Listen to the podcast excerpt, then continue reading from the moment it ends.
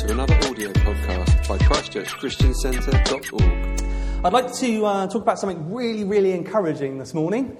Um, God's laid something on my heart that um, hopefully by the end of it will uh, encourage you no end. I couldn't quite understand why, but uh, it, was, it was this Have you considered my servant Job? Uh, so we're going to go for encouragement from the book of Job this morning. I'm not going to read the whole book because it's getting a bit late. So I just want to read some of the first chapter, some of the second chapter, and then kind of just pray, see bits and pieces, and uh, see what God will say to us. But I want to put it in your mind straight away. I'm trying to encourage you this morning. Um, so hopefully I can do that uh, justice as God wants. So, Job chapter 1. Verse 1 There was a man in the land of Uz whose name was Job, and that man was blameless and upright, and one who feared God and shunned evil. This, he, and seven sons and three daughters were born to him. Also, his possessions were 7,000 sheep, 3,000 camels, 500 yoke of oxen, 500 female donkeys, and a very large household, so that this man was the greatest of all the people in the east. And his sons would go and feast in their houses, each on his appointed day, and would send and invite their three sisters to eat and drink with them. So it was when the days of feasting had run their course that Job would send and sanctify them, and he would rise early in the morning and offer burnt offerings according to the number of them all. For Job said, It may be that my sons have sinned and cursed God in their hearts. Thus Job did regularly. Now there was a day when the sons of God came to present themselves before the Lord, and Satan also came along among them. and the Lord said to Satan, From where do you come? So Satan answered the Lord and said, From going to and fro on the earth, and from walking back and forth on it. Then the Lord said to Satan, Have you considered my servant Job, that there is none like him on the earth, a blameless and upright man, one who fears God and shuns evil? So Satan answered the Lord and said, Does Job fear God for nothing? Have you not made a hedge around him, around his household, and around all that he has on every side? You have blessed the works of his hands, and possessions, his possessions have increased in the land. But now stretch out your hand and touch all that he has, and he will surely curse you to your face. And the Lord said to Satan, Behold, all that he has is in your power, only do not lay a hand on his person. So Satan went out from the presence of the Lord. After which time you read that um, someone from each one of the sons' houses came in, said, I'm the only one that survived. Raiders have come, fire has come, disaster has come. They're all destroyed, they're all dead. Your sons are dead, your daughters are dead. Other, a, a herder came back from his livestock. All the livestock have been struck down, everything's gone. Everything you have, Job, is gone. I'm the only one to tell you about it. That's the next bit of uh, chapter 1. And into chapter 2, we read from verse 1 again. Again, there was a day when the sons of God came to present themselves before the Lord, and Satan came also among them to present himself before the Lord. And the Lord said to Satan, From where do you come? Satan answered the Lord and said, From going to and fro on the earth, and from walking back and forth on it. Then the Lord said to Satan, have you considered my servant Job, that there is none like him on the earth, a blameless and upright man, one who fears God and shuns evil? And he still holds fast to his integrity, although you incited me against him to destroy him without cause. So Satan answered the Lord and said, Skin for skin. Yes, all that a man has, he will give for his life. But stretch out your hand now and touch his bone and his flesh, and he will surely curse you to your face. And the Lord said to Satan, Behold, he is in your hand, but spare his life. So Satan went out from the presence of the Lord and struck Job with painful boils from the sole of his foot to the crown of his head. So we see there Job, the man who uh, is, is doing pretty well in life. He's got plenty of stuff. He's got plenty of sheep, plenty of cows, plenty of staff, plenty of sons, and he's a, a happy chappie. He's a follower of God, blameless and upright. Uh, he's righteous. He's blessed with good things from God. He follows God and he does it to the best of his ability, even God, when he says to Satan, Have you considered a blameless and upright man. God calls him blameless and upright. And yet we see that God then says, Well, Satan, you can do what you like to him, with some caveats. You can do what you like to him. And Job, uh, obviously, his, all his possessions are taken away, all his sons and daughters are killed. His wife isn't, as we see in a bit. Um, and then all of his health goes, covered with bo- uh, boils and sores. And it says a little bit later on, he took a broken pot to scrape himself with. It was that bad. He wanted to get the sores and boils off. And the dogs licked his sores as he lay in the dust and the ashes. He'd come from seemingly being a blessed man to seemingly being a man far away from God, who God had turned his back on. So, to encourage you all, what can we learn from Job this morning? Well, Job can teach us many things. Interestingly, someone told me this morning that they spent 30 years in a church. And uh, no, you didn't spend 30 years in a church. You heard of a pastor who'd spent 30 years in a church just preaching Job. So obviously, Job can teach us many things. It'd be interesting to uh, read his notes, wouldn't it? See what, uh, what was being taught. But anyway, this morning, I want to encourage us when we seem to be far away from God. Because at the lowest ebb, when Job is covered in boils among the dogs in the ashes, you would think that he was quite far away from God, seemingly.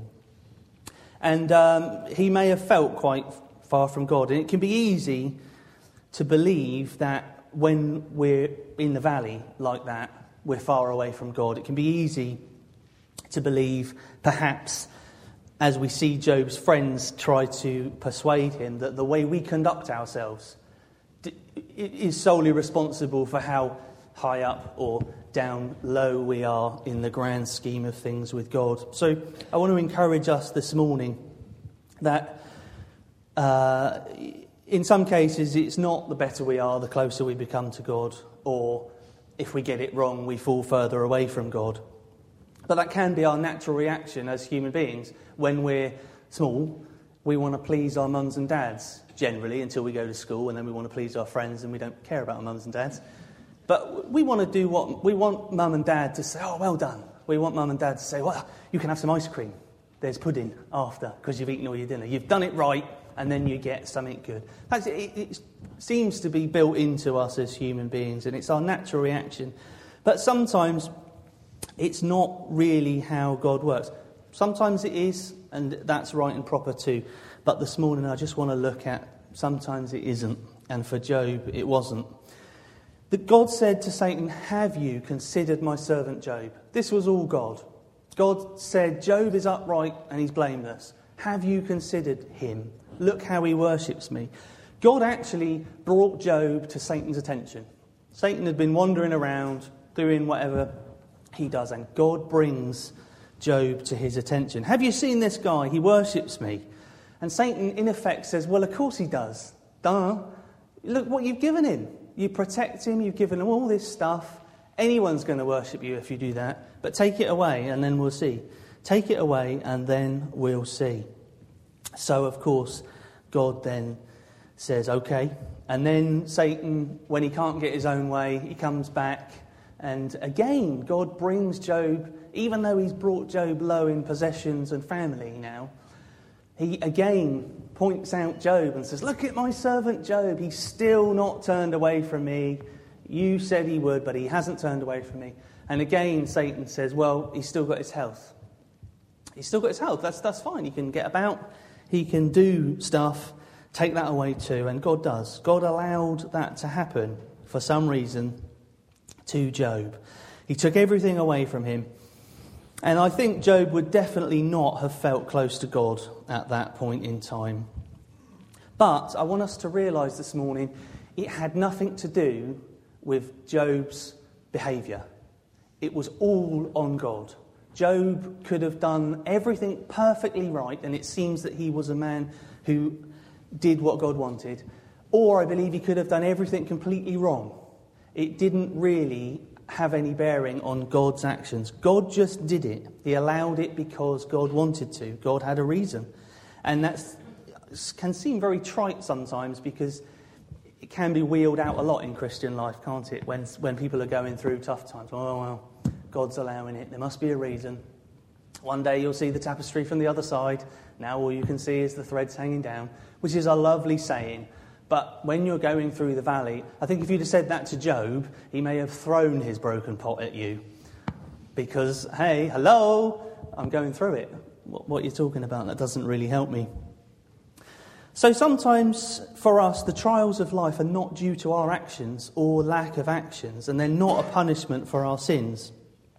They're not punishment or reaction from God because we haven't dealt with everything in our lives that is sinful. And actually, we couldn't deal if we wanted to with everything in our lives that was sinful because when you get saved, you're a complete mess, and God says, Come to me, and He puts His life into us, and then day by day, week by week, and year by year, He leads us through a journey, doesn't He? Making us more like Him. But we're not expected to deal with everything at once. There will be things that every one of you does that God will be asking you as you go on in your life to deal with, with Him, as He leads you into them. But just because you don't know about that yet and you haven't dealt with that yet, isn't going to make him any closer or further away from you because you haven't got to that part to deal with yet. And when you feel far away from God, it's not because he is necessarily punishing you or removing himself uh, from you. The unpalatable truth is that sometimes God leads us into the valley. Sometimes he leads us to places where we would rather not be, doesn't he? Why? Because he's God and because it's for our benefit. Everything God does is for the benefit of the people that love Him, for the benefit of you. Your life is uh, being enhanced, you are becoming closer to God, you are becoming more like God as you follow Him, wherever that might be. A pastor has been preaching through the psalm. He leads me beside the still waters, but in the valley, His rod and staff comfort me. So God is in front and He's leading wherever He wants to lead. But whether you're up on the mountain or down in the valley, He's still your heaven, He's still your loving Heavenly Father.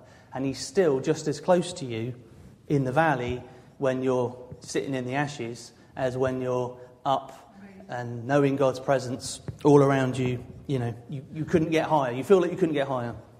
He's the same, and He's really not gone away from you, whichever situation you find yourselves in.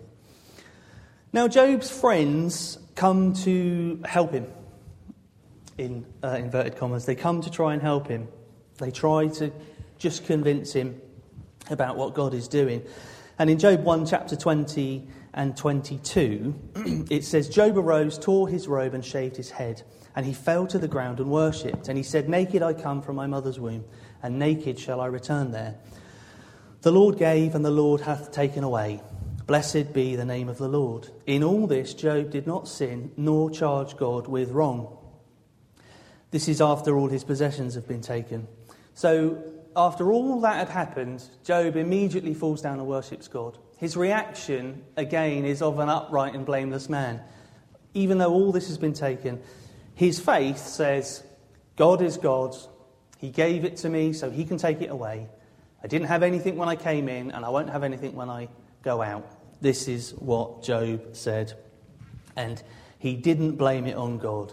He didn't say what is all too easy to say in our lives What are you doing? Why? What are you doing? Anybody had that experience? And just me then. Oh, I won. Woo! what are you doing? Why? What's going on? when you don't understand something, that is generally the way uh, we can think, or it's easy to think that way. And in Job chapter 2, verse 9 and says, 10, it says, Then his wife said to him, Do you still hold fast to your integrity? Do you still hold fast to your integrity? Curse God and die. But he said to her, You speak as one of the foolish women speaks. Shall we indeed accept good from God? And shall we not accept adversity? In all this, God, Job did not sin with his lips.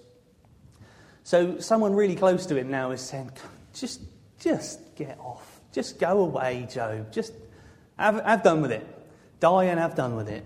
And he, he, he even says to his own wife, in effect, shut up, woman. Just shut up. This is right. We're following God. Leave it there. So, even in that, uh, Job was still prepared to stand up for God, still prepared in his faith to say, I know that God is God. I know that he does what he does, and that's okay because he